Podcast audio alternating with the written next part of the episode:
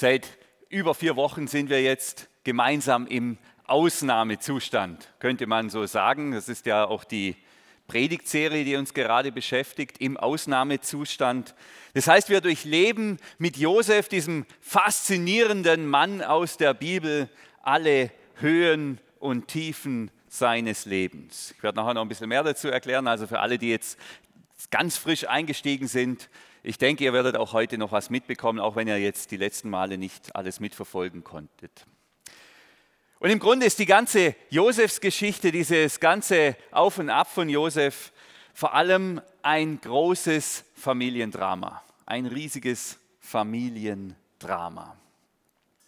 Was Josef mit seinem Vater und mit seinen Brüdern erlebt, ein Familiendrama. Und wisst ihr, was uns mit Josef verbindet? Wir gehören zur selben Familie. Wir gehören zur selben Familie. Josef ist ein Nachkomme von Abraham, werde ich nachher noch was dazu sagen. Und wir sind es auch. Josef ist ein biologischer, ein genetischer Nachkomme von Abraham und wir sind, so sagt es uns die Bibel, also zumindest alle, die mit dem Gott der Bibel leben, dem, die an Jesus glauben, diesem Jesus vertrauen, dem Jesus nachfolgen, alle diejenigen, und da zähle ich uns jetzt dazu, wir sind geistliche oder spirituelle Nachkommen von Abraham. Vater Abraham hat viele Kinder, das Lied haben wir jetzt ausgespart heute, hätte ganz gut gepasst. Aber wir gehören zu diesen Kindern, die Vater Abraham hat. Und ich glaube deshalb, das Familiendrama, das Familiendrama von Josef ist auch unser Familiendrama, ist auch unser Familiendrama. Bei Josef gab es Streit unter Brüdern. Und auch wir kennen das, Streit unter Brüdern. Wir kennen es auf Ebene der Religionen, wir kennen es auf Ebene der Kirche, der Gemeinde und auch in der Familie und im Hauskreis. Bei Josef gab es Neid und Eifersucht und Hass. Und auch das gibt es bei uns. In unserem, in unserem Kreis gibt es Eifersucht und Neid und Hass, auch hier unter Brüdern, unter Schwestern und Brüdern. Und meine Einladung ist es, und das ist mir so wichtig, deshalb sage ich es gleich von vorne weg, baue da keine Riesenspannung auf und komme dann mit der Pointe, sondern ich sage es von vorne weg. Meine Einladung heute Morgen ist, und zwar an jeden Einzelnen von uns, wirklich an jeden Einzelnen von uns, dass wir in der Familie Abrahams, dass wir unter den Kindern Abrahams, sei es auf Ebene der Religionen oder in der Ebene der Gemeinde oder auf der Ebene von Hauskreis, dass wir unter den Kindern Abrahams, jeder einzelne von uns, die Rolle von Josef einnehmen. Dass wir unter allen Kindern Abrahams den Josefweg gehen. Josef sein in der Abraham-Familie. Das ist meine Einladung für uns heute Morgen. Und ich weiß, das ist fast eine Zumutung. Denn das heißt, die Boshaftigkeit der eigenen Brüder und Schwestern zu überwinden. Und das heißt, bereit sein für den Weg, den Gott mit mir gehen will, auch wenn es ein Sklavenweg ist, ein unverschuldeter Weg, der mich ganz in die Tiefe führt. Und es heißt, bis zum Schluss, bis zum Schluss Versöhnung und Frieden mit den Brüdern und Schwestern zu suchen. Das ist meine Einladung, in der Familie Abrahams Josef zu sein. Und das Ziel ist natürlich, dass die Familie Abrahams hier in Frieden leben kann, dass die Kinder Abrahams prosperieren, dass sie wachsen und gedeihen und genau das sind, wozu Gott sie berufen hat, ein Segen für die ganze Menschheit. Darum geht's. So, das war das Präludium. Ich habe ein neues Wort gelernt. Präludium. Jetzt gehen wir in die Predigt hinein. Und um uns alle wieder mal auf den neuesten Stand zu bringen, müssen wir ganz an den Anfang, die erste Predigt, die Thomas gehalten hat, ähm, zu, zu, zu Josef. Wir gehen in die Kindheit und in die Jugendzeit von Josef. So, jetzt seht ihr ihn hier mal eingeblendet, den Josef noch ein bisschen kleiner.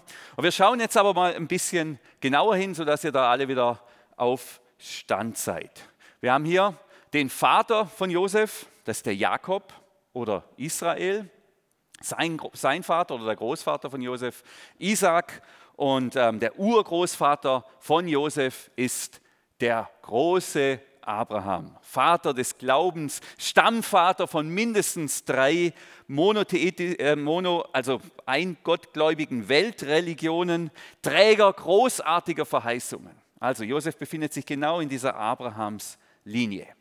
Jetzt dem, äh, dem, Abraham wurde versprochen, dass seine Nachkommen so zahlreich sind wie, das, wie, das, äh, wie der Sand am Meer. Das hat gar nicht so schnell sich äh, erfüllt, diese Verheißung. Aber spätestens dann mit dem Jakob ist das eingetreten. Der Jakob war ein äußerst potenter Mann. Also er hat zwölf Söhne und noch Töchter gehabt.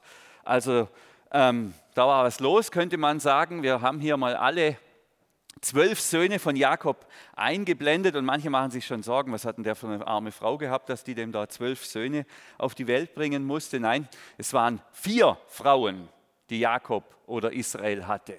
Also wir haben die Rahel, das ist die Mama von Josef und von Benjamin und sie war die absolute Lieblingsfrau von Jakob. Für diese Frau hat der Jakob 14 Jahre lang geschuftet und gebuckelt, damit er diese Frau haben kann. Man hat ihm dann die andere untergejubelt, die Lea, die Schwester, von der es heißt in der Bibel, sie hatte irgendwie blöde Augen, was auch immer das bedeutet. Er hat sie gemocht, aber nicht so geliebt, wie er die Rahel geliebt hat. Die Rahel hat ihm Josef und Benjamin geboren, die Lea hat ihm sechs Söhne geboren und dann hatte er noch zwei Mägde, die ihm auch jeweils nochmal zwei Söhne geboren haben. Also das ist hier die Familie von Jakob. Das sind die Kinder Abrahams. So ging die ganze Geschichte los. Und Jakob, der Vater von Josef, der liebt nicht nur die Rahel, sondern der liebt auch alle Söhne, die ihm die Rahel geboren hat. Den Josef und den Benjamin. Und er liebt diese beiden Söhne über alles. Er liebt sie so, dass er sie permanent bevorzugt. Und um das Ganze, wahrscheinlich was das Ganze noch gesteigert oder noch schlimmer gemacht hat, ist, dass die Rahel bei der Geburt von Benjamin gestorben ist. Also das Einzige, was Jakob noch irgendwie in Beziehung zu seiner verstorbenen Frau gebracht hat, waren seine beiden Söhne Josef und Benjamin. Also, und das war natürlich ähm, für die anderen zehn, die gab es ja auch noch, war das, eine, war das eine Riesensache, dass der Vater diesen Josef so bevorzugt, dass er den so bevorzugt. Ähm, die anderen mussten, ich sage es jetzt mal im Bild, mit der ähm, C&A-Kleidung rumlaufen, mit dem 10-Euro-Pullover und den hat man dann noch vier, fünf Mal weitergereicht, bis es wirklich gar nicht mehr ging. Und der Josef, der darf, sich, äh, darf mit dem Papa einkaufen gehen und darf sich das coolste äh, ähm, Outfit, Gucci-Outfit aussuchen, das es überhaupt gibt. Kennt ihr, sieht ja immer ein bisschen proletig aus. Ähm, das sucht er sich aus, kostet ein paar hundert Euro für den Jakob Heim, kein Problem, das blättert er hin. Aber wenn die anderen mal einen neuen Pullover wollen, dann sagen die, da hat es doch genug alte, nimm doch den. Also da haben wir eine, eine, echt eine krasse Bevorzugung. Und es ist ja klar, das gibt Ärger, das gibt Stress und zwar richtig Stress. Und unter diesen Söhnen von Jakob, ihr seht es ja hier, das sind jetzt nicht alles so ganz liebe, nette Jungs, die halt ein bisschen Lego spielen oder einfach mal ihre, ihre Sachen machen und vor allem den Frieden hinterherjagen. Da hat es so richtige Haudegen dabei. Der Simeon zum Beispiel, einer von, der, von den Söhnen von der Lea, das war, der war bekannt, der war berühmt, berüchtigt für seine Zornanfälle. Also dem ist man besser aus Weg gegangen, weil der hat immer kurzen Prozess gemacht, wenn ihm was nicht gepasst hat. Oder nebendran, äh, nee, drunter der Judah, auch ein Sohn von der Levi. Der Judah war ein Mann, der getan hat, was er wollte. Also keine Tabus, keine Grenzen, das war dem egal. Wie ein Löwe wird er beschrieben. Der hat getan, was er für richtig hielt. Und wenn alle gesagt haben, das tut man nicht, er hat es trotzdem getan. Also es waren schon ähm, spezielle Männer. Und jetzt, und die sind natürlich auch noch viel älter, weil die Lea, die, die hat der, der Jakob ja schon sieben Jahre vor, vor seiner Rahel bekommen, also sind ja schon erwachsene Männer, die müssen schuften, die müssen arbeiten für den Vater. Und an einem Tag sind sie da alle auf dem Feld und arbeiten und schaffen. Und da kommt der 17-jährige Josef da, Lieblingssohn vom Papa daher, stolziert. In seiner schönen Gucci-Montur kommt er daher ähm, und den anderen, den haut, man so schön sagt, den Nuki raus. Jetzt reicht's, jetzt reicht's. Ähm, da der ganze Frust von dieser dauerhaften Bevorzugung des Vaters, jetzt reicht. Sie sind so eifersüchtig, so eifersüchtig. Es packt sie die Wut, der kalte Zorn, den bringen wir um. Den bringen wir um, den machen wir fertig. Und sie packen den und schmeißen den in ein Loch, in so einen ausgetrockneten Brunnen. Da soll er verrecken. Da soll er verrecken, der Josef. Das hat er davon. Und er sieht auch der Vater mal, was er von dem hat, dass er den laufend bevorzugt. Der Josef ist dann da unten im Loch.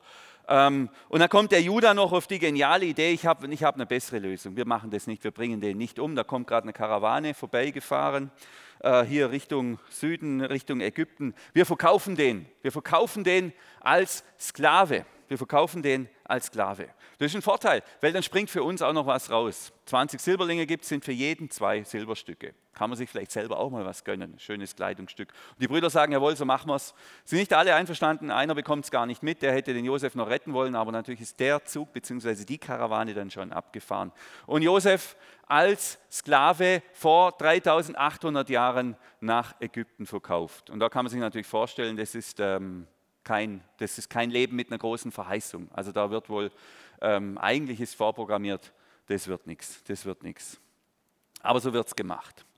Und so geht es bei den Kindern Abrahams zu. Gell? So geht es bei denen zu. Von Anfang an Streit, Neid, Konflikte. Und übrigens, die Väter und Großväter von Josef sind da auch nicht besser. Da ist immer viel Unruhe in dieser Abrahams Familie. Die ist umkämpft, könnte man sagen. Und Josef, der noch keine 18 Jahre alt ist, hat schwerste Hypotheken auf seinem Leben. Schwerste Hypotheken. Mutter gestorben, vom Vater bevorzugt, von den Brüdern ausgeschlossen, die wollen den sogar töten. Also ich kann mir das gar nicht vorstellen, was das bedeutet, wenn einen die eigenen Brüder töten wollen, was das für ein Gefühl ist von Verrat. Äh, ähm, und dann aber okay, kann man jetzt nicht sagen, die lassen Gnade walten, sondern verkaufen ihn als Sklave. Und er bettelt und fleht, das sehen wir nachher noch, er bettelt und fleht, er will da nicht. Aber sie sind hart, die bleiben hart, die sagen, nee, du, fertig, jetzt reicht's, genug. Also ja, Josef hat viele Hypotheken und zugleich ist er mit dem und in dem Abrahams Segen unterwegs. Gott hat diesem Abraham großen Segen verheißen und genau in diesem Segen ist der Josef unterwegs. Und während seine Brüder ihr Leben weiterleben und vor allem mit einer riesigen Lüge leben, die sagen dem Vater nie, was passiert ist, die bringen nur diese, diese verrissenen Kleider daher, ähm, irgendwie ein bisschen Blut draufgeschmiert und dann denkt sich der Vater, das war irgendwie ein Wild. Vielleicht traut sich der Vater auch gar nicht, das zu fragen. Die leben mit einer Lüge, jahrelang, über ein Jahrzehnt, fast zwei Jahrzehnte leben sie mit der Lüge, die ganze Familie und leben halt ihr Leben als Viehhirten weiter. Und während die ihr, ihr Leben in dieser Lüge leben, ähm, wird Josef in Ägypten zur Legende. Er wird zur Legende. Er wird der Mann, und das haben wir ja in den letzten Predigten ganz ausführlich erlebt und mitgefiebert, er wird der Mann, der nach mehreren Auf und Abs am Ende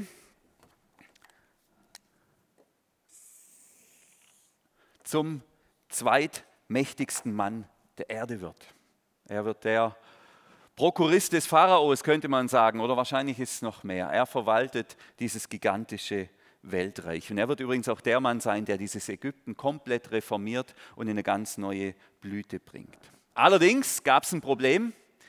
Es gab ein Problem mit dem Klima, ein Klimaproblem. Trockenheit über Jahre. Trockenheit über Jahre. Eine unglaubliche Hungersnot, eine unglaubliche Dürre erfasst das ganze Land. Und zwar nicht nur Ägypten, sondern auch den ganzen Nahen Osten. Überall hungern die Leute. Gibt es nichts zu essen, nichts mehr da. Einfach nichts mehr da, außer, außer in Ägypten.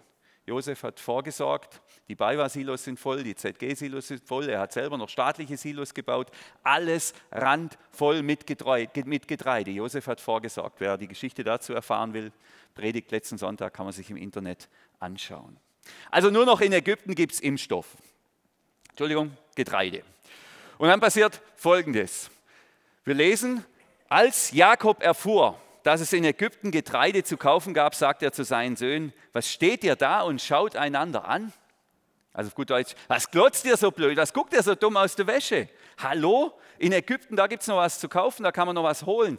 Also geht dahin, kauft ein, sonst werden wir verhungern. Ihr müsst die Reise machen und das ist natürlich eine beschwerliche Reise hier da, auf dieser Karawanenstraße quer durchs Sinai-Gebirge. Das war die Reise, die auch das Volk Israel später macht. Das ist schon, das ist schon eine Strecke. Ihr reist dahin und kauft neues Getreide. Und dann äh, Vers 4, ich, ähm, ich tue das ein bisschen abkürzen, weil wir einiges vorhaben heute. Nur Benjamin, den zweiten Sohn Rahels, behielt sein Vater zu Hause, denn er dachte, es könnte ihm unterwegs was zustoßen. Der Vater, der hört nicht auf mit der Bevorzugung. Könnte auch den anderen was zustoßen. Könnte ja sein.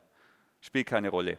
Ähm, der Benjamin, der Benjamin, dem darf nichts passieren. Deshalb bleibt der Benjamin daheim, Josef verschollen und die anderen zehn machen sich auf die Reise Karawanenhighway Richtung Südwesten nach Ägypten. Und dann gehen die da, sind die da unterwegs und reiten, Reitet man auf da irgendwie dahin auf Kamelen? Reitet man schon, gell? heißt so. Äh, also, oder fahren kann man ja nicht sagen. Also jedenfalls kommen sie nach Ägypten. Und dann kommt zu einer Begegnung, die, die ist kein Zufall. Und wieder sehen wir in dieser ganzen Josefsgeschichte die Hand Gottes, die da so fast durch, wie durch Zufälle eingreift, die da so ganz zart und sanft führt. Ähm, es geht weiter. Wir lesen, Josef war der Machthaber im Land. Na klar, der war da ganz oben. Wer Getreide kaufen wollte, musste zu ihm gehen. Also der bestimmt, wer was bekommt. Er bestimmt den Preis, er bestimmt alles. Als nun seine Brüder hereinkamen und sich vor ihm zu Boden warfen, erkannte er sie sofort. Ähm, das ist interessant, das fehlt jetzt leider die Zeit, um das zu erzählen, aber ganz am Anfang, Thomas hat darüber gepredigt, der Josef träumt ja, dass sich alle vor ihm verneigen und erzählt es auch seinen Brüdern und sagen, du spinnst, du bist hier so ein arroganter Schnösel, hast da so selbstherrliche Träume. Genau an der Stelle erfüllt sich dieser Traum zum allerersten Mal. Und die Brüder, die erkennen Josef nicht, die sehen da nur den mächtigen Mann, den großartigen Ägypter, den, der, der, der ihnen helfen kann, schmeißen sich zu Boden, liegen da. Aber Josef, der erkennt seine Brüder sofort.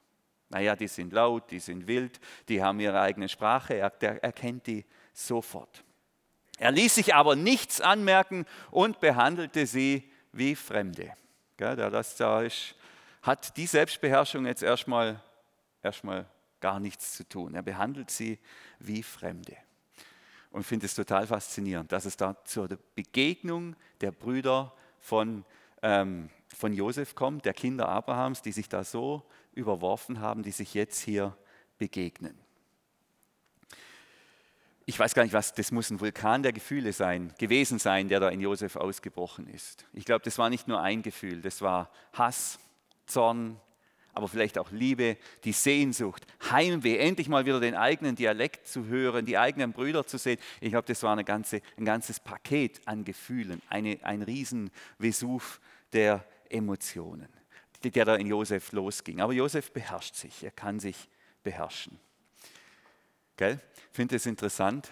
So schnell können einen die Schandtaten der Vergangenheit einholen. Gell? Das sind die Leichen aus dem Keller, wie Zombies plötzlich quick lebendig, quick lebendig. Und plötzlich steht dieser tot geglaubte Josef sehr lebendig vor seinen Brüdern und die merken es nicht mal. Und er hat sie in der Hand. Sie sind ihm ausgeliefert. Ein Fingerschnips und die sind tot. Er hat sie komplett in der Hand. Und ich habe den Verdacht, das ist natürlich eine ganz große Geschichte, die hier die bei Josef hier ist. Aber ich glaube auch in unserem, sage ich mal, kleinen Leben habe ich den Verdacht, dass Gott uns manchmal ausgerechnet die Menschen über den Weg schickt, denen wir eigentlich nicht mehr begegnen möchten. Ausgerechnet die schickt er uns über den Weg. Warum?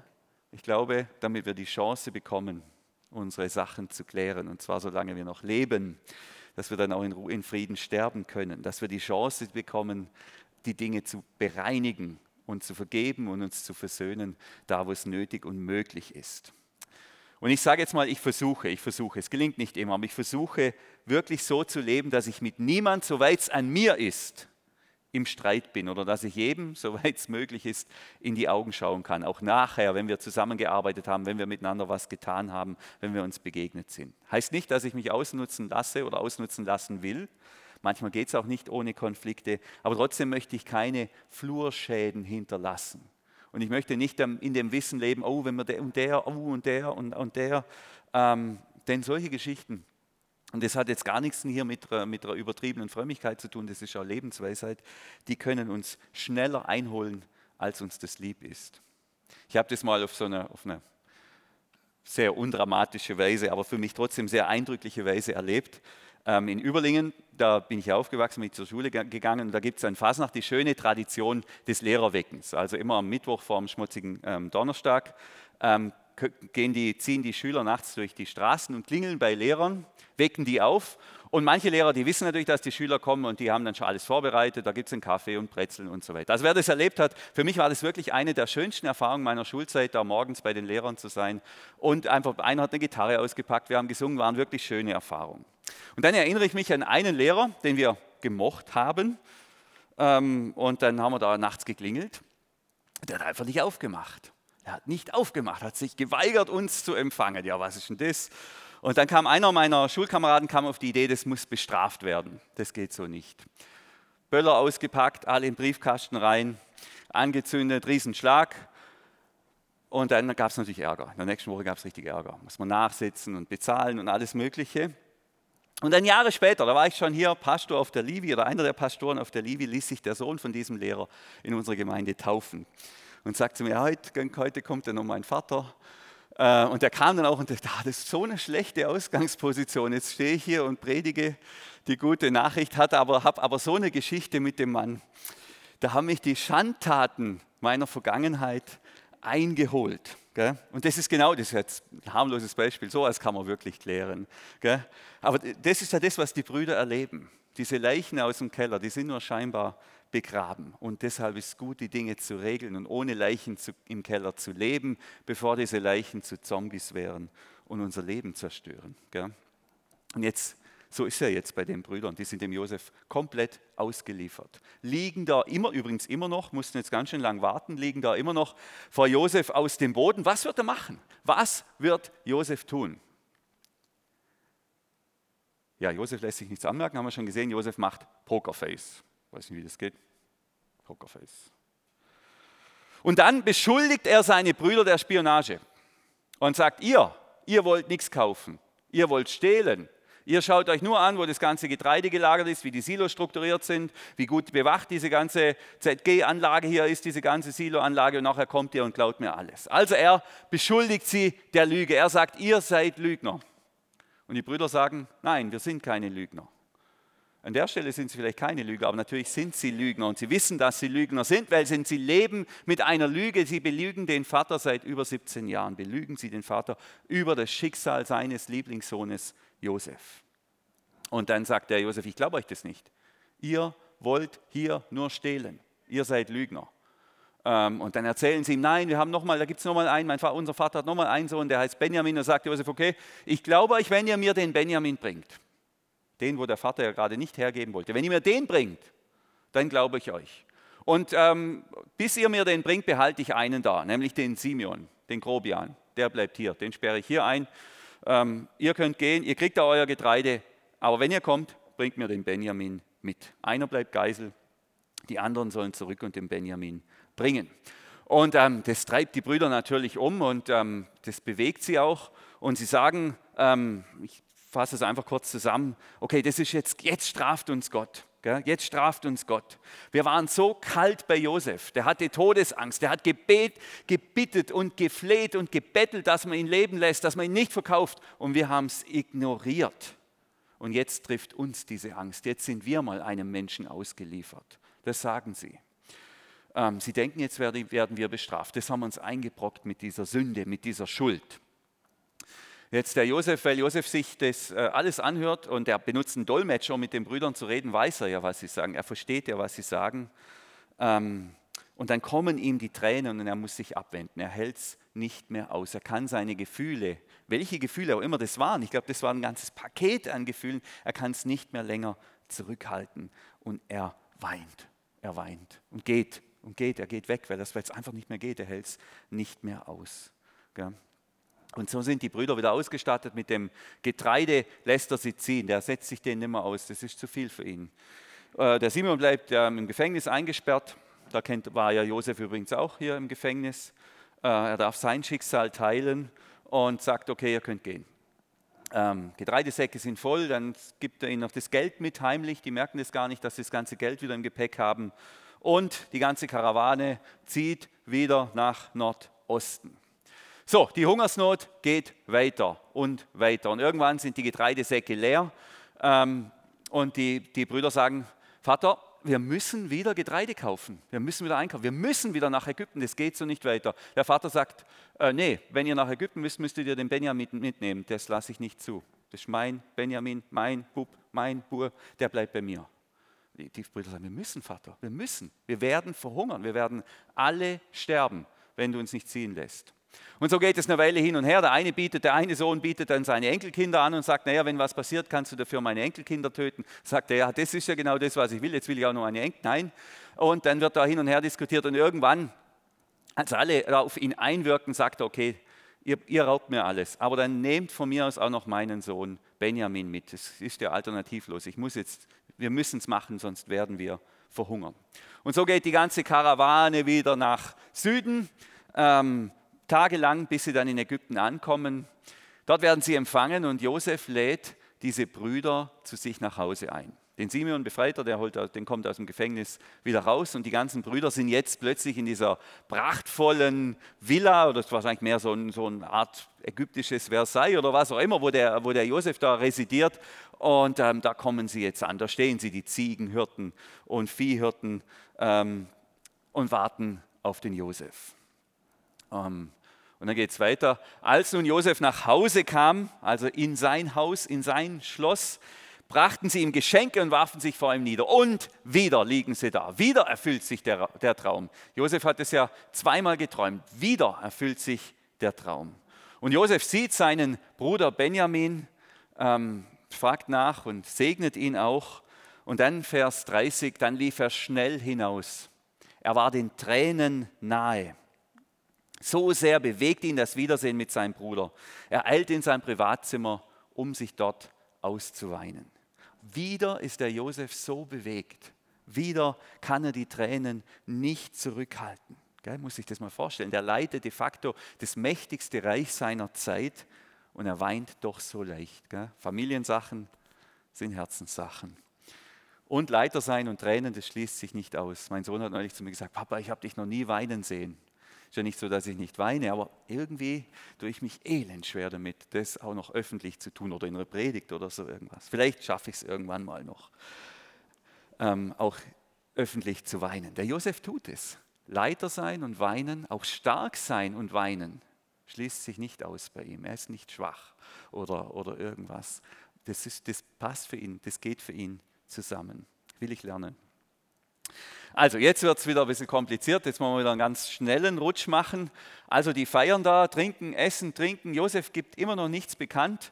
Ähm, beste Stimmung, jetzt sind wieder elf Brüder beieinander. Am anderen Morgen alle Getreidesäcke, alles schon gerichtet. Die ganze Karawane macht sich wieder auf die Reise äh, Richtung Nordosten, also zurück zum Vater. Dann plötzlich eilt ihnen die Palastwache hinterher, also die, die, die Beschützer, die Soldaten von Josef und sagen, halt, stopp, anhalten, ihr könnt hier nicht raus, Grenze zu, Schlagbaum runter, geht nicht. Einer von euch hat dem Josef seinen silbernen Becher gestohlen. Also ihr wart zu Gast, ihr wart zu Gast und dann habt ihr ausgerechnet Josef Silberbecher entwendet. Und natürlich große Entrüstung, nein, niemand von uns, das kann ja gar nicht sein. Ähm, es ist tatsächlich so, dass Josef dafür gesorgt hat, dass sein Silberbecher in den Sack von Benjamin kommt. Ähm, und dann sagt der, der, die Soldaten da, okay, das, das testen wir ganz einfach. Wir schauen in euren Säcken nach, in eurem Getreide nach, ob da irgendjemand diesen Silberbecher hat. Gehen da von einem Bruder zum anderen und dann tatsächlich bei Benjamin. Bei Benjamin ist der Silberbecher und eine Riesenentrüstung und äh, natürlich eine riesen, riesen die bekommen, die bekommen mega Angst jetzt natürlich, weil jetzt steht wieder alles auf dem Spiel. Also die ganze Bagage wieder zurück, alle elf Brüder und so stehen sie vor Josef. Und Josef sagt, ja, da hat hier einer, hat mich beklaut, der Benjamin, der muss mein Sklave werden. Ihr anderen, ich, sagt Josef dann übrigens auch noch, ich bin ja kein Unmensch. Ihr anderen könnt wieder zurückgehen, aber der eine muss mein Sklave werden. Und es ist total krass, was da passiert, was Josef da eigentlich tut. Was macht Josef? Josef bietet seinen Brüdern die Chance, dass der zweite, verwöhnte, vom Vater so sehr bevorzugte Bub, dass der auch Sklave in Ägypten wird. Also er, er, er serviert ihnen die Situation auf dem Silbertablett in dem, was er schon erlebt hat. Auf dem Silbertablett sagt, jo, ihr lieben Brüder, ihr könnt nach Hause gehen, ihr habt einen legalen Grund, den Benjamin hier zu lassen, diesen bevorzugten Sohn, der bleibt hier Sklave. Macht doch eure Chance, ihr müsst einfach nur gehen. Ihr müsst einfach nur gehen. Finde ich sehr erstaunlich. Gell? Und dann springt der Judah, der Judah, das war ja der Händler, der den Josef da verschachert hat, der springt in die Bresche. Und er sagt, Vers 43, 33 und 34, Erlaube mir also, Herr, dass ich anstelle des Jungen hier bleibe und dein Sklave werde. Ihn aber lass mit den anderen zurückkehren. Ich darf nicht ohne ihn zurückkehren. Ich könnte das Unglück nicht mit ansehen, das mein Vater treffen würde. Also Judah bietet sich als Sklave für Josef an. Das ist bemerkenswert. Sehr bemerkenswert. Weil ausgerechnet derjenige, der den Josef verschachert hat, weil er so neidisch war, weil er ihn so gehasst hat, ausgerechnet derjenige sagt jetzt, nee, das geht nicht, das können wir dem Vater nicht antun. Der liebt den Benjamin über alles, der liebt ihn mehr als mich. Aber egal, ich nimm mich, nimm mich. Er springt in die Bresche. So wie, und das wird ganz interessant, dass übrigens sein Ur, Ur, Ur, Ur, Ur, Ur, Ur, Urenkel Jesus auch mal tun wird. Jesus stammt nicht von Josef ab, von diesem noblen Mann. Jesus äh, stammt von Judah ab, von diesem wilden Löwen, der tut, was er will.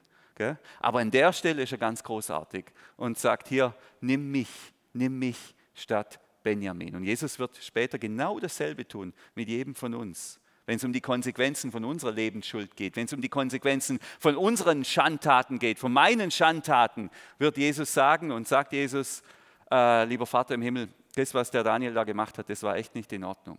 Aber nimm mich, nimm mich, nimm mich. Das ist die Osterpredigt. Oder statt Julia wird er sagen, nicht Vater, nimm die Julia an. Und alles, was sie verbrochen hat, nimmst du. Nimm, nimm mich, bitte nimm mich, nimm mich dafür. Also er springt in die Bresche. Judah springt in die Bresche und später Jesus springt in die Bresche. Judah tut es hier für seinen Bruder Benjamin. Das hat mich sehr bewegt. Das hat mich wirklich sehr bewegt. Denn wir sehen hier was ganz Erstaunliches.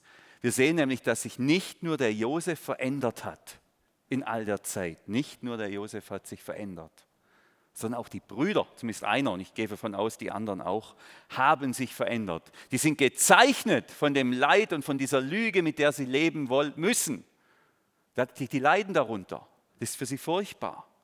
Und sie sind bereit, die Dinge jetzt anders zu tun. Und wir sehen hier mit der Zeit, äh, die Zeit macht nicht alles gut.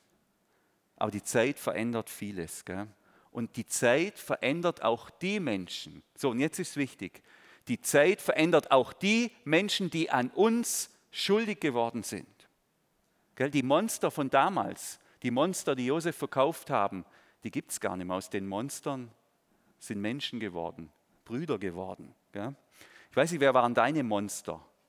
als du Kind warst, als du Jugendlicher warst, als du in der Schule warst oder am ersten Ausbildungsplatz oder beim Studium? Wer waren deine Monster, die Monster? Aus diesen Monstern sind heute vielleicht, vielleicht schon lange Menschen geworden. Menschen geworden. Gell? Aber es braucht Größe. Es braucht viel Größe, den eigenen Feinden zuzugestehen, dass sie gelernt haben, dass sie gereift sind, dass sie vielleicht gar nicht mehr so sind, wie sie damals waren. Auch unsere Feinde ändern sich. Gell? Ich weiß nicht, wie viele von euch oder von uns sich jetzt schämen für die Sünden, die sie in der Vergangenheit begangen haben. Ich habe ein paar Dinge, für die schäme ich mich und die würde ich gerne rückgängig machen. Ich glaube, unseren Feinden geht es ähnlich. Das sind Menschen, die schämen sich. Und im Laufe der Zeit kommen sie sogar zur Erkenntnis, dass sie die Dinge falsch gemacht haben. Leider ist das Problem, dass die Geschichten über die Feinde oft dieselben bleiben, über Jahre oder über Jahrzehnte. Erzählt man sich immer wieder dieselbe Geschichte, erzählt sich immer wieder dieselbe Geschichte, wie schlimm dieser Mensch war oder wie schlimm diese Menschen oder in dem Fall hier sogar, wie schlimm die Brüder oder Schwestern damals waren. Wir sind ja in der Familie Abrahams, gell? bei den Kindern Abrahams und da gibt es viele Konflikte. Auch wir als Kirche haben in den letzten 30 Jahren schwere Konflikte erlebt, viel auch ähm, Konflikte, die, die nicht gut sind. Und bei manchen Konflikten, da möchte ich inzwischen sagen, gestehen wir uns doch zu, gestehen wir uns doch zu, dass sich alle verändert haben. Alle haben sich verändert. Und hören wir auf, uns diese alten Geschichten zu erzählen, die eigentlich immer das Gleiche sagen, der ist immer noch so, der ist immer noch so, der ist immer noch so. Nein, Menschen verändern sich. Und so werden aus Monstern wieder Menschen. Und wenn wir das tun, wenn wir den Menschen zugestehen, wenn wir unseren Feinden oder den Brüdern und Schwestern, die an uns schuldig geworden sind, zugestehen, dass sie sich verändern, dann gibt es auch wieder die Möglichkeit, dass wir uns versöhnen, dass wir uns begegnen. Es ist wichtig, dass man nicht in diesen alten Mustern, in diesen alten Geschichten stecken bleibt und immer wieder diese alten Geschichten erzählt, so als hätte sich nichts geändert. Da öffnen sich ganz, ganz neue Türen. Und genau das passiert hier. Und was dann passiert, das hat mich wirklich wirklich zu Tränen gerührt. Ich habe die, ich, das passiert mir normal nie, ich habe die biblische Geschichte gelesen und ich kenne die ja sogar. Äh, ähm, und ich musste weinen. Gott sei Dank war niemand im Büro. Und dann habe ich noch äh, gewartet, bis alle weg sind und sicher keiner mehr kommt. Dann habe ich mir gerade noch den Josef-Film Josef angeschaut und dann musste ich noch mehr weinen, weil es mich so berührt hat und bewegt hat. Weil es eben die Geschichte ist, die Geschichte der Versöhnung der Kinder Abrahams. Es ist eine Geschichte der Versöhnung. Das hat mich so berührt. Und jetzt kommt's. Der Josef, der kann nicht länger an sich halten. Er schickt alle Ägypter raus, da muss jetzt niemand dabei sein. Jetzt ist das Familienthema. Ja, da wollen wir niemand sonst dabei haben. Ähm, und als er mit ihnen alleine war, brach er in Tränen aus. Er weinte so laut, dass die Ägypter es hörten und bald wusste der ganze Hof des Pharaos davon. Josef weint so laut, so laut, er schluchzt und der Rotz läuft ihm aus der Nase und die Wasser aus den Augen. Der ganze Kerle zittert und bebt und er weint so hemmungslos, wie man nur weinen kann. Und so laut, dass alle anderen, die in den anderen Räumen sind, gar nicht wissen, was sie jetzt anfangen sollen. Bisschen peinlich berührt, aber unsicher. Geht es dem Mann gut? So bewegt, so berührt ist er. Und dann sagt er zu seinen Brüdern, ich bin Josef. Ich bin Josef. Lebt mein Vater noch? den er schon 17 Jahre nicht mehr gesehen hat. Aber sie brachten kein Wort heraus, so fassungslos waren sie. Die haben immer einen Spruch, die haben immer was zu sagen. Auch wenn es blöde Sprüche sind, werden wir nachher noch sehen, es wird ja auch nicht alles besser. Ähm, aber jetzt äh, gibt es nichts mehr zu sagen. Gell? Und dann, er rief sie näher zu sich, so geht es weiter ich bin Josef, euer Bruder, den ihr nach Ägypten verkauft habt. Erschreckt nicht und jetzt kommt's und macht euch keine Vorwürfe. Deswegen, Gott hat mich vor euch her nach Ägypten gesandt, um viele Menschen am Leben zu erhalten. Was für eine Sicht, wie bewertet der seine Geschichte? Erschreckt nicht, macht euch keine Vorwürfe. Na ja, hätte ich schon gesagt, ihr könntet euch schon ein paar Vorwürfe machen, weil das war wirklich unter aller. Nö, macht euch keine Vorwürfe und erschreckt nicht. Gott hat das alles so eingefädelt. Gott hat diesen Weg hier, hat diese Geschichte mit mir geschrieben. Der hat einen Plan, da steckt etwas Größeres dahinter, da steckt ein großer Plan dahinter. Der will, dass viele Menschen überleben und noch eine größere Rettungstat, die kommt dann noch, auch noch sichtbar wird. Also es wart, ihr wart es gar nicht. Gott war das. Gott war das. Er hat es so alles gefügt, dass ich jetzt hier bin und wir beieinander sind. Er hat aus eurem Mist was Gutes gemacht. Und dann umarmte Josef seinen Bruder Benjamin und beide weinten dabei vor Freude. Danach küsste er unter Tränen auch die anderen. Stellt euch das mal vor. Der weint und er küsst jeden einzelnen von seinen Brüdern. Also wenn ich von den drei Geschichten aus der Bibel, die ich gerne leibhaftig miterleben würde, wäre das eine. Da wäre ich gern dabei. Die Brüder versöhnen sich, die finden sich wieder. Nach so einer schweren, nach so einer Schandtat, nach so vielen Jahren der Lüge, finden die sich wieder. So, und jetzt kommt die Sprache wieder, das dauert dann doch nicht so lang bei den Brüdern und dann geht's los. Das hätte ich gerne miterlebt. Faszinierend, faszinierend und bewegend für mich, wie Josef hier seine ganze Situation deutet. Gell? Und er sagt, wegen euch und wegen uns, wegen dem ganzen Weg konnten und durften viele Menschen leben und überleben. Dietrich Bonhoeffer, er ist ja sozusagen der einzige evangelische Heilige, der es gibt, der sagt, ähm, ich glaube, dass Gott aus allem, auch aus dem Bösesten, Gutes entstehen lassen kann und will. Dafür braucht er Menschen, die sich alle Dinge zum Besten dienen lassen. Das ist ein starkes Statement. Er sagt, Gott ist so groß, dass er mit dem Bösen fertig wird. Gell? Wer glaubt es? Wer glaubt es, dass Gott so groß ist, dass er mit dem Bösen fertig wird? Glaubt es irgendjemand der Anwesenden? Ja? Glaubt ihr das? Ja? Dann stell dir mal vor, was ist das Böseste, was dir passiert ist, was dir deine Brüder und deine Schwestern angetan haben. Da wird es schon schwieriger, das zu glauben, dass Gott mit dem noch fertig wird. Gell? Und dass er aus dem Scheiß, was man mir angetan hat, noch was Gutes machen kann. Aber das ist genau der Punkt, das ist genau die Geschichte, das ist die Perspektive daran, die mich auch so, die, da stockt mir der Atem. Und da bekomme ich es mit der Angst zu tun und auf der anderen Seite mit einer unbändigen Freude. Weil das ist die Pointe. Das, was uns am Bösen widerfahren ist, von unseren Brüdern und Schwestern und von den anderen Kindern Abrahams. Und mag es noch so schlimm sein, Gott ist größer. Gott ist stärker. Und Gott kann aus diesem Bösesten uns noch eine Ressource machen. Er kann uns, der kann uns dadurch noch beschenken. Das heißt nicht, dass das Böse gut ist. Das Böse bleibt böse und es ist fürchterlich, auch was Josef erlebt hat. Aber Gott kann es wenden. Gott kann es wenden und er kann es benutzen, um hier im Fall von Josef noch viele Menschen zu retten. Dafür, so sagt Dietrich Bonhoeffer, braucht Gott Menschen, die sich alle Dinge zum Besten dienen lassen. Also es passiert nicht von alleine. Das passiert nicht von alleine. Das ist geprägt von einer Haltung, von einer Haltung des Gebets, von einer Haltung der Hingabe an Gott und Jesus sagen, okay, ich bin bereit, das ist so schlimm, aber ich bin bereit, dass du das verwandelst, dass du deine Geschichte mit mir schreibst, auch wenn es wieder Rückschläge gibt, wenn es auf und ab geht. Und interessant ist sowieso, wie Josef seine Geschichte bewertet. Er, fragt nicht nur, ja, wie ging es mir, wie war es für mich? Das war für mich so schlimm, das war für mich so schrecklich, das sagt er schon. Aber sein Hauptkriterium ist ein ganz anderes. Was hat es gebracht? Was hat Gott daraus gemacht? Und er sagt ja, viele Menschen wurden gerettet. Und das ist gut. Und wie kann ich jetzt aus dem Guten, das daraus entstanden ist, den Spieß jetzt wieder rumdrehen und was Böses machen? Wer bin ich? dass ich das könnte. Wenn Gott aus dem Bösen, was mir durch Brüder und Schwestern widerfahren ist, was Gutes gemacht hat, wer bin ich, dass ich aus diesem Guten, das Gott aus dem Bösen gemacht hat, wieder was Böses mache? Wer bin ich? Und deshalb vergebe ich. Das ist die Haltung von Josef. Sehr beeindruckend.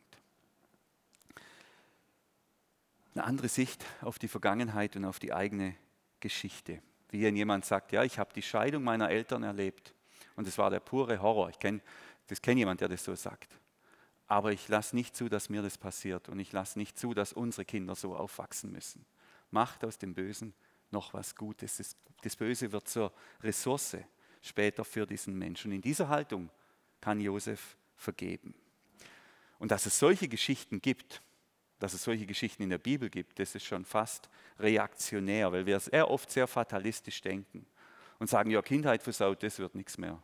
Oder schlechte Erfahrungen gemacht mit der Kirche, mit der Gemeinde, kannst du vergessen. Der kommt, der wird nie mehr einen Fuß in irgendwo hinsetzen. Das ist durch. Wir sind da sehr fatalistisch. Einmal ist was Schreckliches passiert und dann ist eigentlich der Zug abgefahren. Aber wir sehen bei Josef genau das Gegenteil. Der hat den Scheißstart ins Leben, wenn man so sagen will. Ähm, und er war mehrmals an einem Tiefpunkt.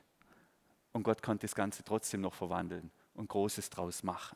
Und das will ich allen sagen, die richtig Mieses erlebt haben, die richtig Böses erlebt haben, richtig Schlimmes erlebt haben. Noch bist du im Spiel. Noch lebst du. Noch bist du am Leben. Deshalb lass dich nicht lähmen von dem Bösen. Lass dich von Gott verwandeln. Lass zu, dass er aus deinem Leben noch was macht. Lass ihn deinen Mist in Humus verwandeln. Ja, und dann geht es Schlag auf Schlag. Ich muss hier auch ein bisschen Tempo machen. Ähm, jetzt sind wir wieder, also die reisen wieder ab, natürlich total euphorisch. Jetzt geht die Reise doppelt so schnell durch die Wüste. Kamele sausen und Esel und alles. Die gehen zum Vater, zum, sagen zum Vater, du, der Josef lebt, der Josef lebt. Der Vater kann es fast nicht glauben. Komm einfach, komm zurück. Der Pharao hat inzwischen gesagt, könnt, deine ganze Familie kann in Ägypten siedeln, die können ihre Häuser alles zurücklassen. Die kriegen neue Häuser, die kriegen mehr Villen und Gärten, sollen ihre Zelte, die sollen einfach stehen lassen, was sie haben und dann zurückkommen. Und so kommt die ganze Familie zurück nach Ägypten und siedelt da. Und Josef kann endlich seinen Vater wieder in den Armen halten. Unfassbar. Und auch für den Vater ein unfassbares Glück. Er adoptiert dann die Kinder von Josef, die Enkelkinder zu seinen Kindern. Und er darf dann nochmal zehn glückliche Jahre leben. Zehn glückliche Jahre mit allen seinen Söhnen. Zehn, zehn glückliche Jahre mit all seinen Enkelkindern. Unter der Schirmherrschaft, wenn man so will, von Josef. So, und dann kurz vor Schluss, kurz vor Happy End, äh, auf das kann ich jetzt leider auch nicht verzichten, ähm, bricht nochmal Unruhe aus, nämlich der Jakob stirbt, der Vater stirbt. Das ist jetzt zehn Jahre her, dass Josef seinen Brüdern vergeben hat. Und plötzlich kriegen die wieder Megaschiss und denken, na, vielleicht war das ja nur wegen Vater. Vielleicht war er nur so freundlich zu uns wegen dem Vater. Aber jetzt, wo der Vater weg ist, jetzt wird abgerechnet. Und wir wissen natürlich, gell, wenn Eltern sterben unter Brüdern und Schwestern, das sind immer heikle Momente wenn es ums Erbe geht und um die Vergangenheit. Das ist ja auch ein sehr heikler Moment nochmal. Und ich finde das aber auch so gut. Die Bibel beschreibt uns hier nicht so einmal Happy End, einmal vergeben, alles gut, sondern das ist, äh, das ist ein Weg, das ist eine Reise. Zehn Jahre lang leben sie bereits in der Versöhnung. Zehn Jahre leben sie in dieser, in dieser Vergebung. Und trotzdem kommen da wieder Zweifel auf. Oh, mit dem Josef. Jetzt könnte er uns vielleicht doch heimzahlen. Kreativ sind sie auch, die Brüder. Und dann ließen sie Josef ausrichten. Dein Vater hat uns vor dem Tod die Anweisung gegeben, bittet Josef, dass er euch verzeiht und euch nicht nachträgt, was ihr ihm angetan habt. Deshalb bitten wir dich, verzeih uns unser Unrecht. Wir bitten dich bei dem Gott deines Vaters, dem auch wir dienen. In der Bibel steht nirgends, dass Jakob das wirklich gesagt hat, so vor seinem Lebensende. Könnte sein, könnte aber auch gut sein, dass sie sagen wir, da ein bisschen nachgeholfen haben und die Wahrheit so ein bisschen angepasst haben, damit, damit sie jetzt der Josef da nicht eben, weil er seinen Vater so liebt, damit er auch in der Vergebung immer noch an seinen Vater gebunden ist. Und jetzt Josef reagiert, wie er reagiert. Als Josef das hörte, musste er weinen. Der weint so oft, der Mann, so sympathisch. Ich weiß gar nicht so genau, warum er weint. Ich weiß es nicht. Ähm, weil die Brüder Angst haben vielleicht, weil sie ihm nicht glauben, Vielleicht, weil sie auch nicht mehr ganz so bei der Wahrheit sind, möglicherweise. Er weint. Er lässt sich nicht nehmen zu weinen. Ähm, und dann werfen sich die Brüder wieder vor dem Josef zu Boden und sagen, wir sind deine Sklaven. Also es tut ihnen schon leid und sie wissen, dass, dass, sie, dass, dass sie nichts Gutes getan haben. Aber Josef, und jetzt wiederholt er eigentlich nochmal genau das, was er vorher schon gesagt hat, habt keine Angst. Gott hat entschieden, Gott hat was Gutes draus gemacht und ich werde das nicht umstoßen. Ihr hattet Böses mit mir vor, aber Gott hat es zum Guten gewendet. Und so wendet sich dann der Josef seinen Brüdern wieder zu und ermutigt sie und sagt, es passt alles, ihr dürft da bleiben, wir können hier in Frieden leben. Ihr hattet Böses mit mir vor, aber Gott hat es zum Guten gewendet. Ich glaube, das ist der, die Zusammenfassung von dieser ganzen Josefs Geschichte. Josef verniedlicht es nicht, was ihm angetan wurde. Es war böse, es war böse. Ihr wart Monster, aber Gott hat es zum Guten gewendet. Es ist gut. Und wenn Gott was Gutes draus macht, dann werde ich nichts Böses draus machen. So verzeiht Josef seinen Brüdern. Happy End, könnte man sagen. Das waren jetzt vier intensive Predigten, auch lange Predigten. Das, ich sehe, gerade auf die Uhr. Josef und seine Brüder sind schon lange tot. Aber die Kinder Abrahams, die gibt es auch heute noch. Und leider gibt es auch heute noch und gab es in der Familie Abrahams Streit und Konflikte. Die Brüder zanken sich auf Ebene der Religionen, auf Ebene der Kirche und auch auf Ebene der Familie und Hauskreise. Und meine Einladung ist, dass wir unter den Brüdern und Schwestern, unter den Kindern Abrahams die Rolle von Josef einnehmen. Dass das, was wir durch unsere Brüder und Schwestern erleiden mussten, dass wir uns das zu unserem Besten dienen lassen. Gott kann da Gutes draus machen. Und unser Job ist es, ihn das auch tun zu lassen. Meine Einladung ist es, dass wir vergeben, uns versöhnen und zusammenführen, was bei den Kindern Abrahams zerbrochen ist. Amen. Ich würde euch gerne noch einen, Abraham, äh, einen Josef Segen zusprechen. Wer das möchte, den bitte ich aufzustehen.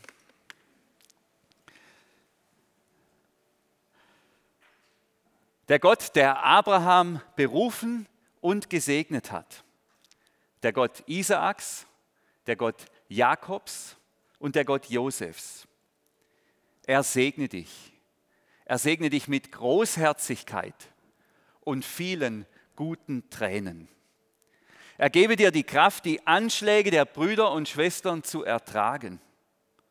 Und er gebe dir die Größe, dir alles Böse zum Besten dienen zu lassen. Er lasse dich zu einem Menschen werden, der bei seinen Brüdern und Schwestern um Verzeihung bittet. Und er lasse dich zu einem Menschen werden, der seinen Brüdern und Schwestern großzügig und gerne vergibt. Amen.